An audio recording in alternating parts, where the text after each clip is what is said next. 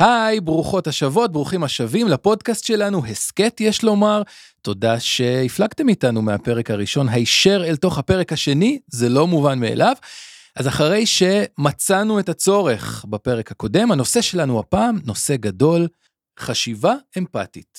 ולאן נוסעים כשרוצים לשמוע על אמפתיה? אין שאלה, ברור, קודם כל, לקריית שמונה. בעבודה היומיומית, אמפתיה זאת המילה הכי מאפיינת את, אה, את צוותי החינוך המיוחד.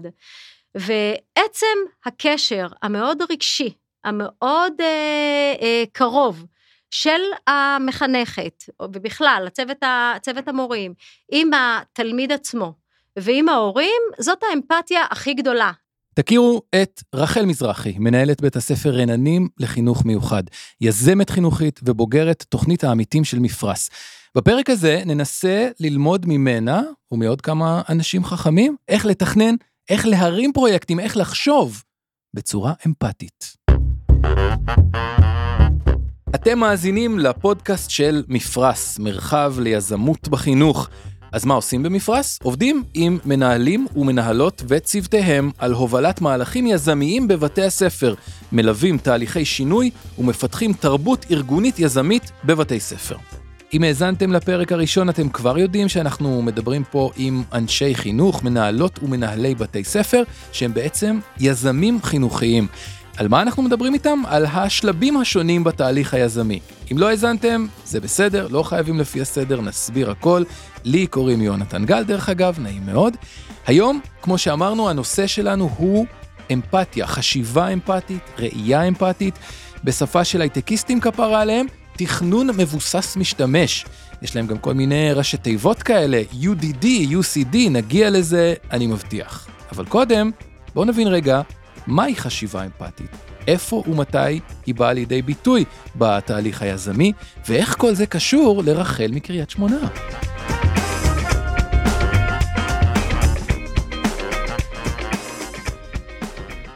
בבית הספר רננים לחינוך מיוחד לומדים חבר'ה עם מוגבלות שכלית, עם בעיות נלוות כמו הפרעות נפשיות, 100 תלמידים ערבים ויהודים מכל אזור הצפון, בגילאים 6 עד 21.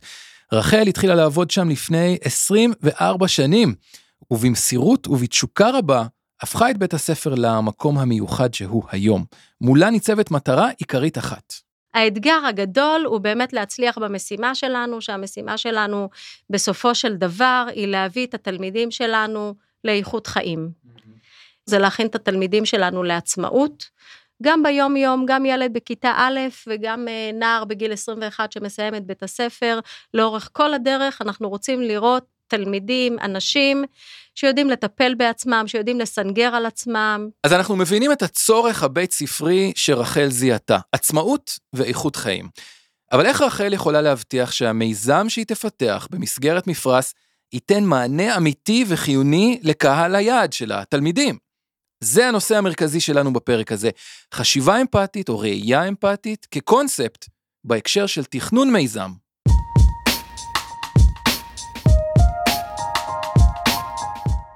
הראייה האמפתית באה לידי ביטוי המון בתוך ה-design thinking, חשיבה עיצובית אם שמעת.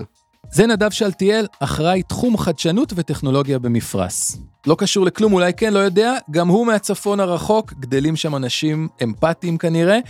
בתוקף תפקידו במפרש, נדב עבד הרבה עם אנשי חינוך, אבל הוא ספץ גם בתחומים אחרים, יזמות חברתית, עיצוב, חדשנות. הוא מקשיב לכל ההרצאות TED האלה של החבר'ה מעמק הסיליקון עם הפליסים. הוא יודע לדבר הייטקיסטית שוטפת.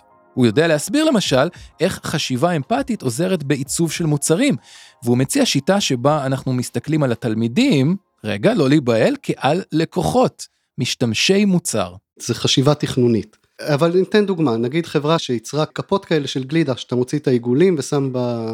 אז הם אמרו וואלה בואו נעשה מוצר אחר חדש אבל זה מה שאנחנו עושים אנחנו עושים כפות לגלידה. אוקיי. Okay. אז הם הלכו והסתכלו על המשתמשים, שאלו משתמשים מה אתם עושים תארו לנו את התהליך שאתם מוציאים גלידה. ובאמת כולם סיפרו להם לוקחים את הכף מכניסים פנימה מוציאים מה שכולנו חושבים. Mm-hmm. ואז הם עשו עוד צעד נוסף הם הלכו וגם הסתכלו עליהם. ואז הם גילו ש-90 ומשהו אחוז מהם גם ליקקו אחרי זה את הכף. ושלחלק מהם נתפסה הלשון בקפיץ של מה שמוציא את הכדור החוצה. אהה. ואז הם המציאו כבר מנגנון אחר שהוא בלי קפיץ, משהו שמתחלק לצד ומוציא את זה בצורה יותר אלגנטית ופחות uh, מפריעה ל, ללקוחות. אז בעצם כאילו אני כארגון, לא רק לחשוב על השיקולים שלי, של אה, עלות הייצור וזה, אלא ממש לחשוב על הבן אדם, על המשתמש, מה הוא באמת צריך, מה עושה לו טוב. נכון, למעשה שאתה מייצר חדשנות, אתה יכול ללכת בכמה אפיקים, אתה יכול ללכת על האפיק הכלכלי, של לנסות לייצר מודל כלכלי חדש כמו אובר או משהו כזה, אתה יכול ללכת על אה, היבט אה, טכני, של איך אני גורם למשהו לעבוד אחרת, זאת אומרת מבחינה טכנולוגית, מכנית, איך זה יעבוד יותר טוב אחרת, ואתה יכול גם לדבר על החוויה של המשתמש. איך הוא בסוף מרגיש, מכונות הקולה זה דוגמה מופלאה לזה. מכונות vending כן, machine. בדיוק, כשאתה אוקיי. אוקיי. לוחץ ואז נופלת הפחית למטה, גרביטציה, פשוט נפתח זה, נפתח, נופלת הפחית, אתה מתכופף למטה, מעקם את היד כזה, מוציא את הפחית, פותח, היא נפלה, זה גם משפריץ, ממנה משפריץ. כן. לא אמפתי. לא אמפתי בכלל, אבל טכנית, מבחינה טכנית זה הכי פשוט והכי יעיל שיש. אז זה לגבי כפות גלידה ומכונות שתייה, אבל נדב אומר שאותה צורת חשיבה נכונה גם כשבאים לתכנן פרויקטים חינוכיים. אחד מעקרונות הבסיס, שלא כל הלקוחות או התלמידים הם בול אותו דבר. כשאתה מסתכל על משתמשים, אתה לא מסתכל על, אתה לא אומר יש לי משתמש אחד. כי ברור לנו שגם כשאנחנו מדברים על בית ספר, אנחנו לא מדברים על שכל ילד הוא אותו ילד. יש את הילדים שיושבים מאחורה, ויש את הילדים שמפריעים, ויש את הילדים שיושבים מקדימה, יש את הילדים שצריכים לקום מדי פעם, יש גבוהים, יש נמוכים, יש כאלה שקפצו כיתה, כאלה שנשארו, וכל אחד מהם, החוויה שלו בתוך המרחב הזה, ומה שאתה מעניק לו, היא שונה מאוד. קצת היסטוריה. ההיסטוריה מלמדת אותנו שכל הדבר הזה שנקרא תכנון מבוסס משתמש, או עיצוב ממוקד אנוש הקצת יותר מעודכן, התחיל אי שם בשנת 1978, שנת לידתי אגב, בסיליקון וואלי שבקליפורניה, עם אדם בשם תום קלי וחברה פורצת דרך בשם אידיו. הם חתומים על המונח Design Thinking. הם גם חתומים על העכבר הראשון של אפל, על משקפי השמש של נייקי, מכונות MRI לילדים ועוד מיליון מוצרים בהם כולנו משתמשים עד היום. הם כנראה המעצבים שהכי השפיעו על העולם שאנחנו מכירים. וכמו שתום קלי מסביר, זה דרש מהם להיכנס לנעליים של המשתמש, ולפעמים להתעלם מהבוס. About 10 years ago, we got approached by one of the largest uh, oral healthcare companies in America, a company you've probably heard of called Oral-B, and they said, look, we'd like a new kid's toothbrush because ours is starting to get commoditized. It looks like a lot of kids' toothbrushes out there, and you can't have that. We want to be special, right? So we say, okay, we'll do this. We want to go out in the field and do some field research. And they're kind of not sure about that. Like, it's not rocket science. We're talking about kids brushing their teeth. How hard could that be, right? They would really like us to stop fooling around and start designing, right? But we want to go through this process, this observation process, because we think almost always you can spot opportunities. תום קלי מספר על מקרה. יצרנית של מברשות שיניים אמרה, תעצבו לנו מברשת שיניים חדשנית. תום והצוות אמרו, סבבה, אבל תנו לנו לצאת לשטח, ללמוד איך ילדים מצחצחים שיניים. וזה, אתם יודעים, לוקח זמן וכסף, לא משהו שחברות כאלה משחררות בקלות. וחבל, כי רק ככה אפשר להביא חדשנות אמיתית. And so we go out, and we're on like the first day of observations, and we make a small discovery. The small discovery we make is that every kid's toothbrush in the history of the world has had the same implicit assumption. It's a logical assumption, it just isn't exactly right, which is the assumption always was parents have big hands, kids have small hands, and so when you want to make the kids' version, make it like the parents' brush, only smaller and skinnier. Perfectly logical until you go out in the field, until you actually watch humans, little tiny humans, brushing their teeth. ההנחה מאז ומתמיד הייתה, הוא אומר, הנחה הגיונית. לילדים צריך לעשות מברשות שיניים שהן בדיוק כמו של המבוגרים, רק קטנות יותר. אבל בשטח, מה גילו אנשי איי-די-או? שזה בכלל לא נכון. And what you notice right away, you get a five-year-old boy brushing his teeth, he's not holding his toothbrush in his fingertips the way mom and dad do. He's fisting it. He's holding it like this because he doesn't have the dexterity. He doesn't have the fine motor controls that his parents have, and so he's got to hold it like this. In fact, the other thing he does is he holds the brush too far up very frequently, and so he's punching himself in the face as he's trying to brush his teeth, and we solved that problem too. But the main thing was, came back in the field and said, uh oh, kids don't need little skinny toothbrushes, kids need big fat toothbrushes. הבנתם? תכנון מבוסס משתמש הוביל למברשת שיניים שמנמנה ונוחה לאחיזה. תענוג!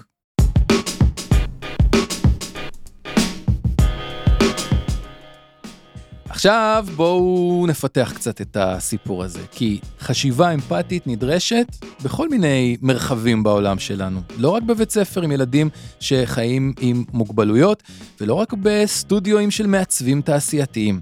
הנה דוגמה מעולם אחר לגמרי. קודם כל זה לא מתחיל מזה שאני איזה אה, סופר הירו של אמפתיה.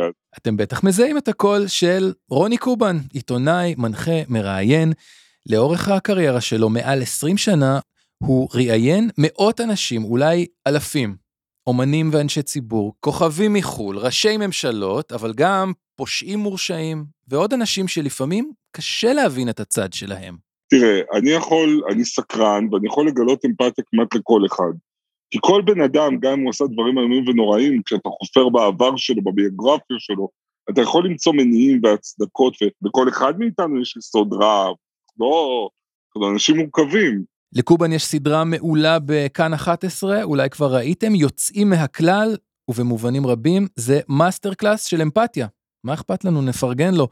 הוא מראיין שם, ואני מצטט מהעמוד של הסדרה, אנשים שמבחירה או מחוסר ברירה חיים בדרך השונה באופן קיצוני מכל מה שאנחנו מכירים. בפרק הראשון הוא מסתובב עם נאמני הר הבית. בפרקים אחרים אלה קווירים, מאושפזים במחלקה סגורה, וכולם בני אדם. ובאמת, בשנים האחרונות אני בעיקר בתאגיד, ששם אין את הציפייה, לא ל... אתה לא נבחן בהכרח לא על הרייטינג ולא על רמת הדם של הדברים. אז, וגם בעובדה אגב זה ככה, אז... אתה אומר מסגרת שיש לך את הספייס להיות אמפתי. לגמרי, מסגרת שבאמת באמת מתעניינת בבן אדם, לא, לא בהכרח משתמשת בו, אתה מבין? תודה לאל, אני לא מתקרב אפילו לאזורי הריאליטי, כי מה זה ריאליטי, או, או לפעמים גם דוקו ריאליטי, לוקחים בן אדם וחושבים איך אנחנו משתמשים בו, הוא ככה וככה, הוא שמן אה, ש, שמפחד לצאת מהארון, נגיד, אז בוא נעשה איתו ככה וככה, הוא יהיה האויב של הגזען, הוא יהיה, בוא נשתמש בו. אני לא, אני משתדל כמה שפחות, אני לא בא מה point of של להשתמש, אני בא מה point of של להכיר.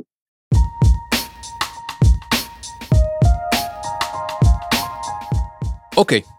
אז הבנו את הקטע של חשיבה אמפתית בתכנון ועיצוב, גם בעיתונות אצל רוני קובן.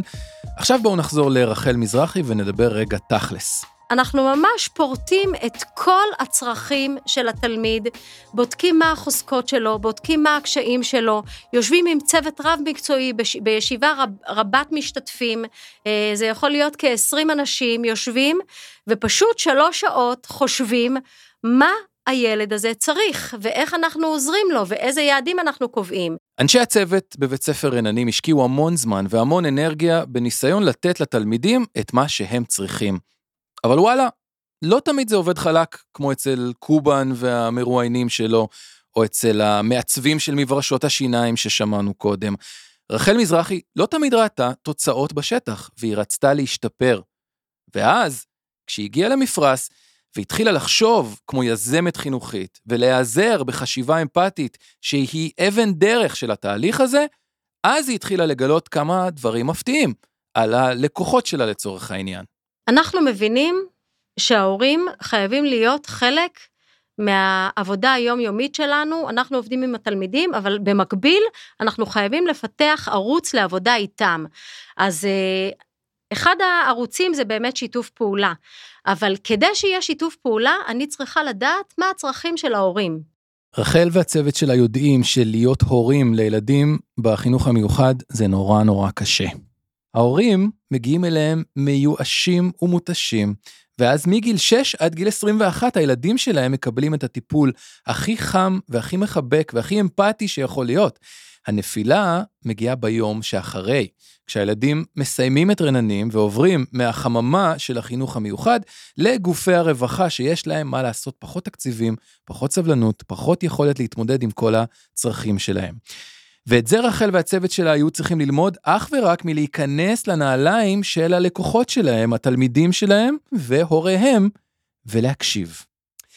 מהתהליך שרחל עברה במפרש נולד שאלון לבוגרי רננים ומשפחותיהם שלימד אותה המון, ונולדו פרויקטים שהפוקוס שלהם הוא בכלל לא על בית הספר, אלא על הכשרת תלמידים לעצמאות גם אחרי גיל 21, בשיתוף מלא של ההורים והקהילה. לאורך השנים, אנחנו כל הזמן בתחושת תסכול, כשאנחנו רואים תלמידים שלנו שהם לא משולבים במקומות העבודה, ושהם לא נמצאים בדיור חוץ ביתי, ואנחנו רואים אותם אה, עם כל מיני בעיות אה, רפואיות, ו- ועם אה, פנים נפולות, אז uh, אנחנו מרגישים אגרוף בבטן, אוקיי? ושם אני חושבת, התהליך המפרשי עזר לנו לראות את זה, עזר לנו להגיד, כן, אפשר לעשות פה שינוי. ואז הבנו שאנחנו צריכים לעשות משהו, שאנחנו צריכים לעשות איזשהו בירור, והחלטנו ללכת ולבדוק מה קורה עם הבוגרים שלנו. איך נבדוק מה, מה קורה עם הבוגרים שלנו? פנינו להורים שלהם. עשינו סקר טלפוני, פנינו להורים, ו, ובדקנו איתם איפה הילדים שלהם נמצאים היום. אספנו את המידע הזה, ומתוך המידע שקיבלנו, הבנו שאנחנו חייבים לעשות כל מיני מהלכים הרבה יותר משמעותיים כדי לחבר את ההורים אלינו במהלך שנות לימודיהם של התלמידים, ולא לחכות לדקה ה-90. למה אנחנו מספרים לכם את זה? כי אולי גם אתם מנהלות או מנהלי בית ספר, אולי אתם יזמים בתחום אחר, ואתם שואלים את עצמכם, איך נדע שהמיזם שלנו נותן מענה אמיתי וחיוני לקהל היעד? אז עכשיו אתם יודעים, לא צריך להיות נביא, יש כלים, יש מתודות, והכי חשוב, לפקוח עיניים, לנקות אוזניים ולשאול שאלות. מהסיפור של רחל והבוגרים אנחנו רואים שבעצם אם אתה הולך ומסתכל על הלקוח, מה קורה איתו בסוף, איך הוא מרגיש בסוף עם מה שנתת לו, אם זה משרת אותו באמת, אתה יכול בעצם להסיק, לקבל המון המון תובנות על לגבי מה שאתה עושה ואיך אתה צריך לשנות אותו כדי שישרת יותר טוב את הלקוח. זאת אומרת אנחנו הרבה פעמים נחשוב על המודל הכלכלי אנחנו נחשוב על הדרך הכי קלה לייצר את הדבר הזה שהכי פחות תשומות כלכליות הכי פחות מאמץ הכי פחות אה, שגעונות בתוך המערכת שעות של בית ספר אבל בסוף אם הילד אה, לא כיף לו או לא טוב לו או שהוא יוצא מבית ספר בלי הכלים שהוא היה אמור לצאת אז אה, מה עשינו בזה. אנחנו לומדים מזה שאנחנו קודם כל צריכים להסתכל על הלקוח, להקשיב לו ולהקשיב לרכשים ושיחות ולהתבונן, להתבונן על איך אנשים מתנהגים בהפסקות, לצאת החוצה, לראות אותם משחקים, לראות אם יש להם אה, מרחב עם צל, בלי צל. אפרופו תחנות אוטובוס בתל אביב, שבנויות ממתכת במקום הכי חם עלי אדמות בערך, או המתחם שעשו בהבימה בלי שום הצללה. כל הדברים האלה בסוף הם מאוד יפים, הם מאוד אה, מגניבים, טה טה טה. אבל בסוף המשתמשים לא יכולים להשתמש בהם כי, כי יש להם בעיה.